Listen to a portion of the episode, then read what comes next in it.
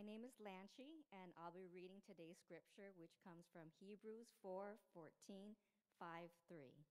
Please give your attention to the reading of God's word. Hebrews 4 14. Since then, we have a great high priest who has passed through the heavens, Jesus, the Son of God.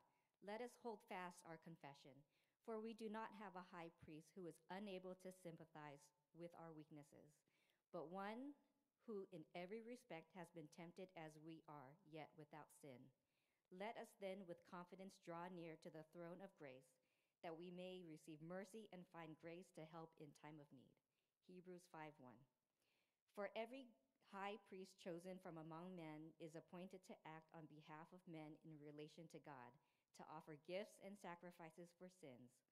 He can deal gently with the ignorant and wayward, since he himself is beset with weakness. Because of this, he is obligated to offer sacrifice for his own sins, just as he does for those of the people.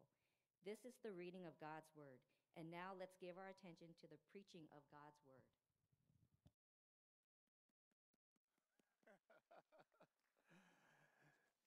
Thank you to, to our, our dear sister Lanchi for reading the scriptures for us. I think you left the sheet up here. Uh, this is an honor and privilege to continue to go through the book of Hebrews. We're on the third message today. It's entitled Supremacy. And we just read a pivotal passage in this marvelous letter. Uh, I'm just going to re- uh, re- remind us of what we've been learning so far. Uh, this letter has been teaching us that this author is incredibly mindful, uh, sensitive toward, and his audience is a people that is weak and wavering, losing heart, uh, losing faith, fearful, tempted to give up on believing and worshiping and following Jesus.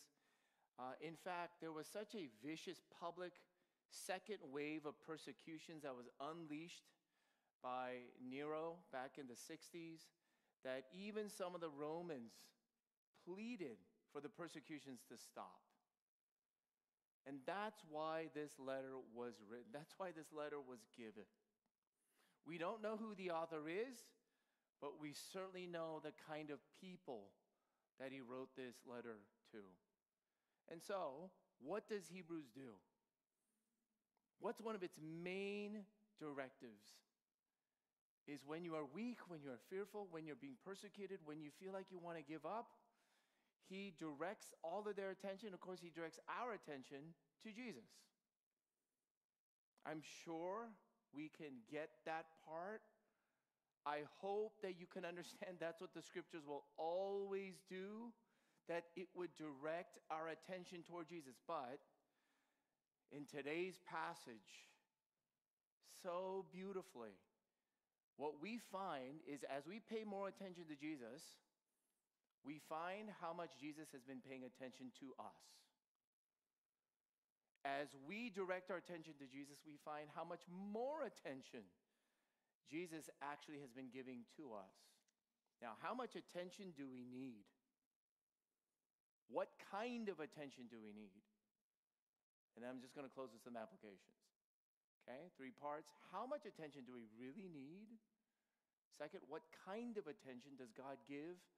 And third, just a couple applications. You know, uh, Lanchi read, read from chapter 4, verse 14. I'm going to jump back to chapter 3, verse 7. Okay, 7 through 9. Let's give our attention to this. Here it reads Therefore, as the Holy Spirit says, Today, if you hear his voice, do not harden your hearts as in the rebellion on the day of testing in the wilderness, where your fathers put me to the test and saw my works for 40 years. So, in those couple verses, it speaks of the wilderness, the wilderness. This was literal for a whole generation of the people of God. They went through the wilderness for 40 years, and it's also, of course, metaphorical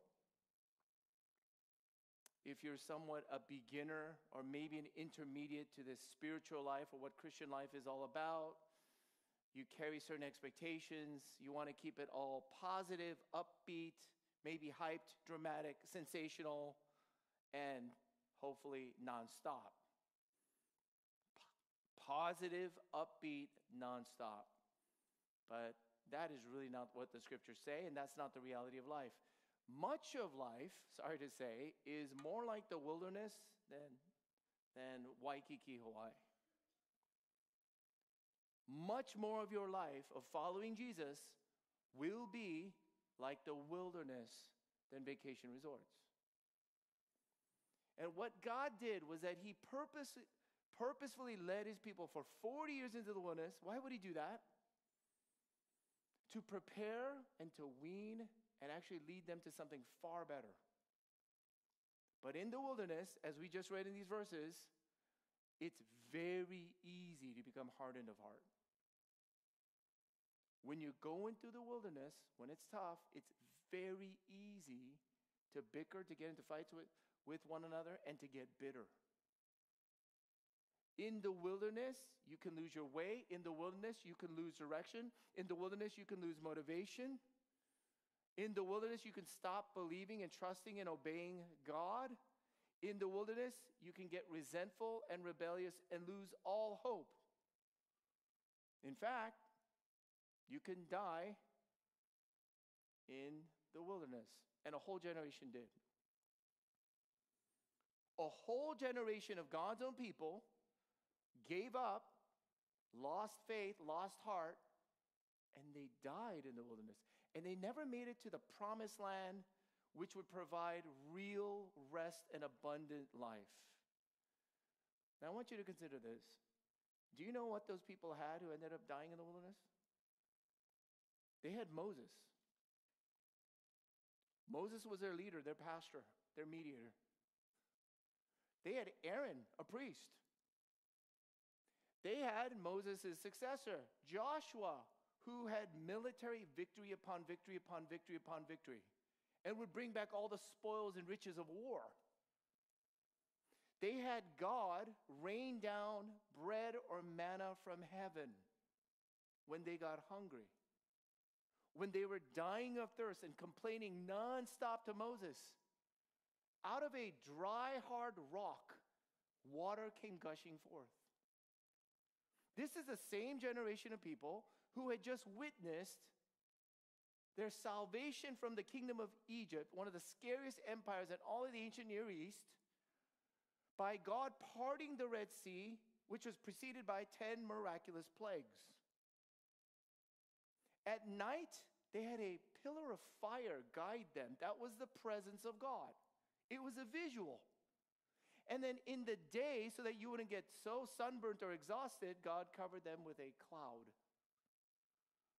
Now, you tell me, what more do you need to believe and trust and follow God? But they all, all, all died. And here is the astounding fact about your nature and my nature, your heart and my heart. We are so sin addicted, we're so forgetful, we're so weak and wavering.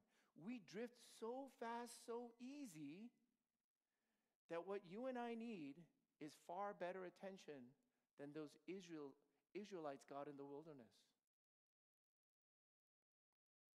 We won't make it unless God gives us superior attention. And that's what we just read in chapter 4, verse 14. Hold fast to the confession. Our great high priest, Jesus, who passed through the heavens. You know, without a great high priest, we won't make it. Without a great high priest, you won't make it through the wilderness of, not, of, of life, spiritually speaking. Without Jesus holding fast to him, what the scriptures teach us is you're going to go without the kind of attention you really need. Now, what kind of attention does God really give us? What kind of attention? First, sympathetic and gentle. Oh, sympathetic and gentle. You know, in Hebrews chapter 1, we uh, started to learn the highest type of Christology. Okay? The knowledge of the study of God is so exhausted, uh, lofty, and uh, exalted. But starting in Hebrews 2, 3, 4, 5, and all the way through, it moves in the completely opposite direction. We go from the highest Christology to God just moving and moving down, down, down, closer and closer to you and me. See, unlike the Greek pantheon of gods or other imaginary gods who are lofty and safe and removed, they're off doing some higher, better things all the time and they should not be interrupted or bothered too much. This revelation of this God is entirely opposite, it's different. As much as the supremacy of Jesus is far above the angels, authorities, powers, rulers, kings, visible and invisible, Jesus turns around and uses all of his supremacy in sympathy as well. Hebrews, it seems to swing back and forth sometimes from the most seemingly, you might say, touchy feely, really soft kind of counsel and comforts. And then, like the next verse, it'll go to the most strong, shocking commands. Why does it do that? Why does the Bible do that? Why does it come from some, some of the most softest invitations? Come just as you are. Anyone, it doesn't matter what your past is. You come just as you are. And then it'll turn around and say, Stop sinning. Repent. Go and sin no more. The reason for this is that Jesus is the one who perfectly embodies both. See, look at chapter 5, verse 2, which we just read. But let's look at it again. He can deal gently with the ignorant, talking about a priest, and wayward, since he himself is beset with weakness. Now, this word, deal gently, in the Greek, comes from metripatheo. Metripatheo, that sounds like it comes from pathos. Pathos. There's a whole group of, of philosophers and teachers, and even culturally speaking in Jesus' day, we still have them around in our day, in certain cultures. They believe that all situations of life, you should deal, uh, deal with it with apathy, apathos, no, no passion, no emotions. But interestingly enough, here Jesus is likened to a priest who deals with you. How does he deal with you? How does he deal with you when you go through all situations of life? Is it without pathos? No, it's with the deepest, the sincerest sympathy and gentleness. Now, how did Jesus become sympathetic and gentle in his dealings with us? Did he have to go through something? Did he have to learn it, if you will? Well, it said in verse 2 he was beset by weakness. But first, I would say it this way Jesus became sympathetic and gentle through personal experience. Again, chapter 4, verse 15. Chapter 4, verse 15. We do not have a high priest who is unable to sympathize with our weaknesses, and then it tells us the first reason how but one who in every respect has been tempted as we are, yet without sin. You see, he went through personal experience. What kind of personal experience? Well, it says every respect. That means the range of human experience, the breadth and width of all kinds of human experience. Uh, loneliness, abandonment, rejection, for sure. His best friends left him when he needed them the most public ridicule, false accusation, slander, humiliation. Oh, Jesus went through that. How about abuse? How about injustice? How about torture? Personal and systemic. Personally, from individuals and through a series of corrupt, rigged trials of the justice system and a Roman Empire that was politically bound to put him to the cross. Jesus, every respect, he went through it. Now, if you ever go to a counselor, you ever go to a pastor, you ever go to a nurse or doctor, and all of a sudden you see that their bedside manners just remarkably changed overnight. More often than not, it's because that person went through exactly what you're going through. A personal, personal experience. Oh, a second aspect of why Jesus became so sympathetic and gentle with us suffered more loss. He suffered more loss. Now, what I mean by this is a person who has a lot more obviously loses more when that person loses everything they had. A person who is used to a lot more wealth, the lifestyles of the rich and famous, they lose all of that, suffers more loss than maybe when you and I suffer the loss of everything we have. You know, last year I was trying to get in better shape, and uh, truth be told, I could not do one pull up. Not one. Went to a public park, broad afternoon, but make sure no one's watching. And I got up there, pathetic, weak, and just struggled the whole time. Called one of my friends as I can't do one pull up, encouraging, said, Harold, your muscles grow through the struggle. Just keep doing it. And then, lo and behold, after several weeks, I started to do two pull ups, three pull ups. I was feeling so happy. I was feeling so encouraged because I had made some progress. Then I went to Pastor Daniel Penn, the one who presided today. He looks fit, doesn't he? So I said, Hey, Daniel, how many pull ups can you do? And he wouldn't answer the question. I asked him again, hey, you know, I just got around. I can do two or three pull ups. How many can you do? He would not answer the question. Because you know why? He's a modest, caring person. Because I eventually got the answer that he does pull ups until he just gets tired, tired out. He does so many pull ups, he lost count. And I told him this morning, there's one time you have been inadvertently discouraging to me while you've been at this church, Pastor Daniel Penn. It was that moment when you told me you do pull ups to the point of utter exhaustion.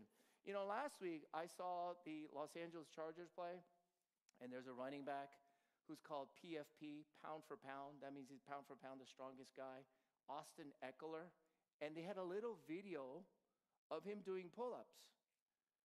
One armed, one arm, just boom, boom, boom, back and forth. And I just sat there pretty depressed on my couch. Now, I know that that is, oh, what a lame, lame analogy. But I want you to think about this. What would it be like for Austin Ekeler and Daniel Penn to become me? To trade places with me? What would that feel like for them to lose all of that kind of strength? And then I want you to stop and consider, and I want you to think of all that Jesus had. All the strength and privilege, privileges Jesus had. All the comfort, all the fellowship and love he was used to, the adoration, all the wealth and honor. I want you to consider how much Jesus had, what he was used to, and by the way, eternally, and how much he must have suffered when he lost it all. See, what I'm trying to tell you, my dear friend, no matter what you're suffering, no matter how much you're suffering, no matter how gaping that loss seems to be, you have a great high priest who knows about lo- losses and sufferings even more than you. He knows it further down than you. He's had his heart shattered by it more than you. Do you know this is how Jesus became so sympathetic and gentle with you?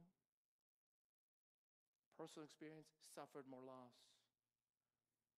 You know, Christianity is the only religion to even claim that God sympathizes with people because he suffered just like you. As John Stott, majestic work, The Cross of Christ, if you have not read this book before, excuse me, I cannot recommend it enough. One passage. I could never myself believe in God if it were not for the cross. in the real world of pain, how could one worship a God who was immune to it? I've entered many Buddhist temples in different Asian countries and stood respectfully before the statue of Buddha, his legs crossed, arms folded, eyes closed, the ghost of a smile playing round his mouth, a remote look on his face, detached from the agonies of the world. But each time after a while, I've had to turn away. And in imagination, I have turned instead to that lonely, twisted, tortured figure on the cross, nails through his hands and feet, back lacerated, limbs wrenched, brow bleeding from thorn pricks, mouth dry and intolerably thirsty, plunged in God forsaken darkness. That is the God for me. He laid aside his, his immunity to pain.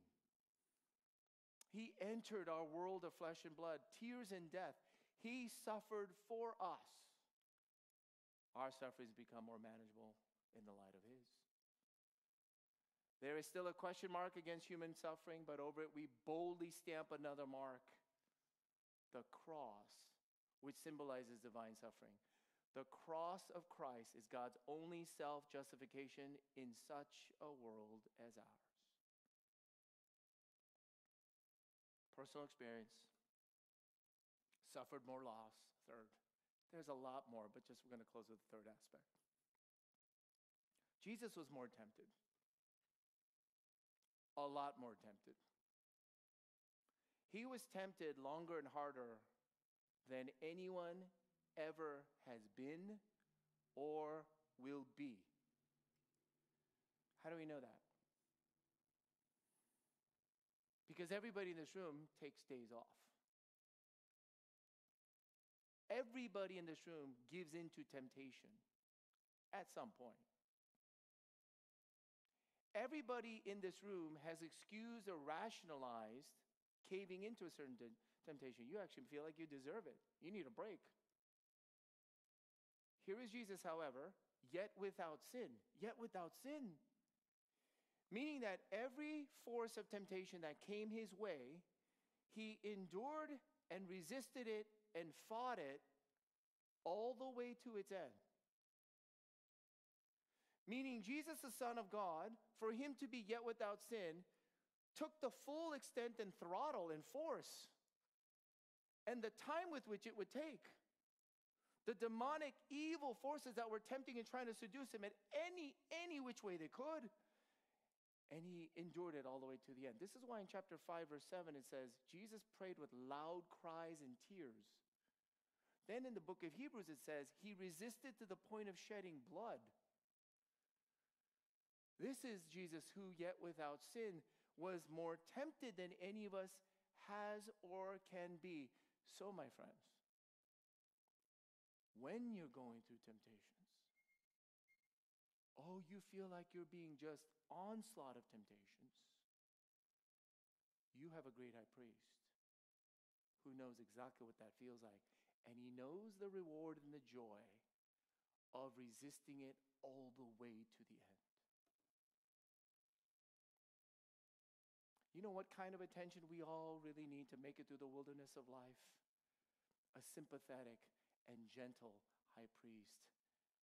One more aspect sacrifice of himself. The kind of attention we all need is someone who would sacrifice or give up themselves for you. You might have heard the saying, misery loves company. Misery loves company. My friends and I have joked about that many times through the years. Yes, when you're so miserable and down and out, it's good to get other people experience what you're experiencing. And you just kind of lament and groan over it. And there's so much camaraderie, solidarity. There's some encouragement there, a lot of power dynamics that are going on when you share that misery together. But when you're really, really, really miserable, I mean, it really hurts. You don't feel like you could make it past tomorrow. Real misery loves relief more. Real misery loves rescue a lot more. And suppose there's a special forces soldier, brave, skilled, strong, and you happen to be trapped in this detention camp way over behind Taliban lines. You got captured. You're in a little prison cell and the whole future is looking so bleak. Somehow there is one lone soldier who makes it past all the gunfire, all those fences, makes it past all the guards, and breaks into your cell. What would you do? Probably weep for joy. You'd probably hug and start almost worshiping this person with so much relief in your heart. There is hope now. But then you begin to realize that the same soldier who broke through tells you he has no plans to get out. He has no power to get out. In fact, the soldier himself only wanted to come and die with you in that cell. And as comforting and as sympathetic and as gentle and as identifying as that may be, real misery wants to get out. And here's what Jesus Christ had to do He didn't just break through all the enemy lines, He didn't just get to where you are, He didn't just reach you at your lowest point. He came all the way down and in so He can get you up and out. Do you know how He can do that? Only by Himself. He died there in your place. He gave up his life in your place so that you might be set free. Oh, this is why chapter 5, verse 3 reads this Because of this, he is obligated to offer sacrifice for his own sins just as he does for those of the people. Now, don't be confused here because this verse is talking about every normal, ordinary high priest, every human high priest. What do they do? They're all beset by weakness for sure. They all should deal gently with people for sure. But every human priest is obligated to offer sacrifice for what first? For himself first. Because every human priest is sinful just like you. Every human priest is under the same sentence of death just like you.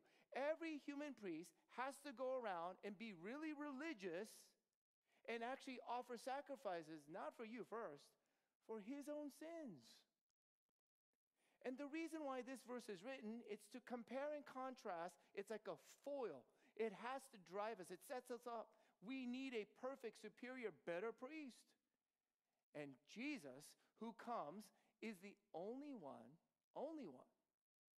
Because he had no sins in and of himself, when he offers a sacrifice, it's not for himself, it's entirely for you and to pay off all the punishment and debt that your sins deserve. Only Jesus, because he never needed to pay for his own sin, he gives himself to completely pay for yours. And that's only once and for all. He never has to repeat it, he never has to do it again.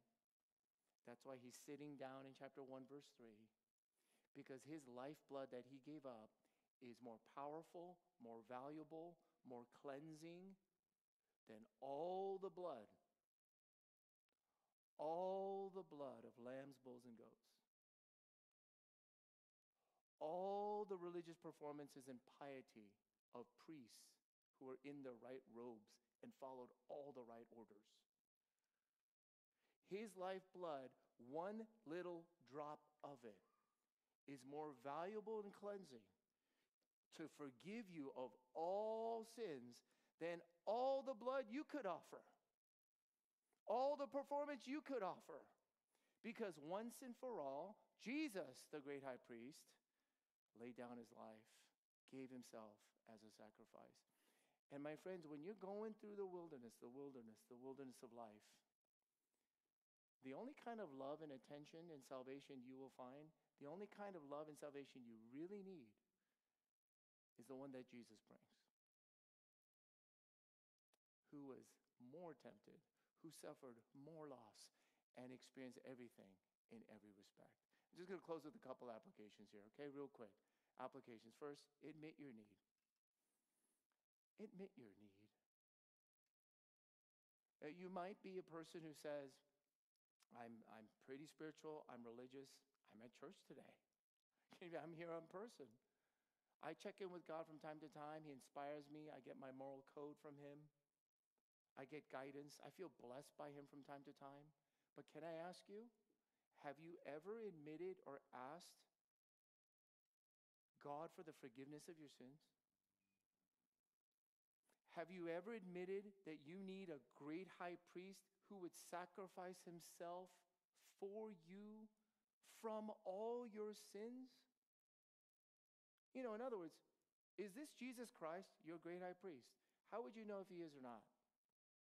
Here's how you can tell. Chapter 4, verse 16. Let us then with confidence draw near to the throne of grace that we may receive mercy and find grace to help in time of need. One of the sure signs that Jesus is your great high priest, that you are a Christian person living out a Christian life, is this verse. The surest sign is that you have a confident, attention seeking, grace and mercy needing prayer life with God. One of the surest signs that Jesus has indeed become your great high priest is you have a prayer life that actually is growing in dependence with God. Because you know, all of us in this room, we are attention seeking. We are desperately attention needing. We all need it. And we keep trying to find it in a spouse or a job or in a claim. But here it says that kind of attention that your heart most needs, the grace and mercy that would really, really fill your soul, only comes through when you can, with confidence, go before God because Jesus gave up himself for you anytime you need it. Anytime you need it. All right, second application, and we're done. So, sympathize and deal gently with one another. Admit your need and then sympathize. Turn around and deal gently with, with one another until you get this kind of ministry from the great high priest who is Jesus. How can you do that for other people? How can you do that for your kids? How can you do that for that person at work? How can you do that for that person in small group? How can you do that for those people who have just you've lost touch with for so long and you're concerned and worried about them? In our passage, of course, it's all about sympathy. And everything is plural in our passage. It's the we's and the ours, meaning be and do sympathy and gentleness with and to one another. Oh, but also in chapter 3, verses 12 and 13, it reads this Take care, brothers, lest there be in any of you an evil, unbelieving heart, leading you to fall away from the living God, but exhort one another every day, as long as it is called today that none of you may be hardened by the deceitfulness of sin. Exhort, exhort. Our passage, sympathy, gentleness. Exhort. Our passage, all about be a counselor like Jesus was. But you got to put all this together. Exhort, the dictionary definition is to urge someone strongly. To exhort someone means a strong alarm, like the sirens go off. You want to tell this person such a way that the warnings and all the alarm bells just start ringing. Strong and sympathetic, hard and soft, truth and grace, truth in grace, truth and love, truth in love. Because there are a lot of times in my life and in your life sympathy or pity would be the worst thing for you to get. If I am stubbornly in sin, if I am being toxic, if I might be abusive, how about criminal? If I am not repenting, if I am the type of person who is just presenting a problem for every solution, I am the one losing it all the time. I'm not quite sure sympathy would work for you then. Oh, but then there's so many other times. You don't need anyone to tell you anything. You don't even want them to speak. You just want them to come and sit and weep with you. You actually need for someone to sit and just listen and sympathize and be gentle with you. We need both. We need both intertwined, or else you're not going to make it through the wilderness. You're not going to flourish as a human being. And so, which pastor, which parent, which counselor, which doctor, which, which, which person in this room has both perfectly? We know the only one who has both is in Jesus Christ. And as we do this with one another and receive more of Jesus, the ministry of Jesus from one another, because I'm so weak in strength, I need strong people. Because I'm so weak in sympathy, I need sympathetic people. Because I'm so off kilter, so off balance, I need the church. I need models. I need people who tell me, oh my goodness, that didn't go too well. Because I am wayward and wandering and lost in the wilderness, I have a great high priest who comes down and gives me exactly what I really, really need the most at the right time in the right way. Hallelujah. Thanks be to him. And the way that Jesus gives all that to me, it's through you. With and through one another. You know, I used to say a couple years ago, these are the last days. Last day just means when Hebrews was written and until Jesus comes back. You know, we got to be very urgent. We got to be very sober. We got to be very vigilant. We're in the last days. I don't think I have to emphasize that part as much as now. I don't think, I think it's actually being proven. The last days, you know, this season now, this season we're going through in the West, the season that's happening across churches in the West right now, all of these applications, all of these warnings, and all of these commands, they're not optional. They're for our survival. They are for our survival. And thank God Jesus gave up his life so that he might continue the life of his people and that more people would be brought to him. Can I pray for us? Let's pray. Father in heaven, we thank you for your word. We thank you for your Holy Spirit, who is the Spirit of Jesus, our great high priest. And Lord, I pray that all of your manifold ministry in the ways we need it most would be received, would be felt. And I pray, oh God, even for some who have yet to ask Jesus for the forgiveness of sins, know Jesus with a love from their hearts, Lord, I pray that you would grant salvation. Rescue those who need you most. Hear us, we pray, for your glory. In Jesus' name, amen.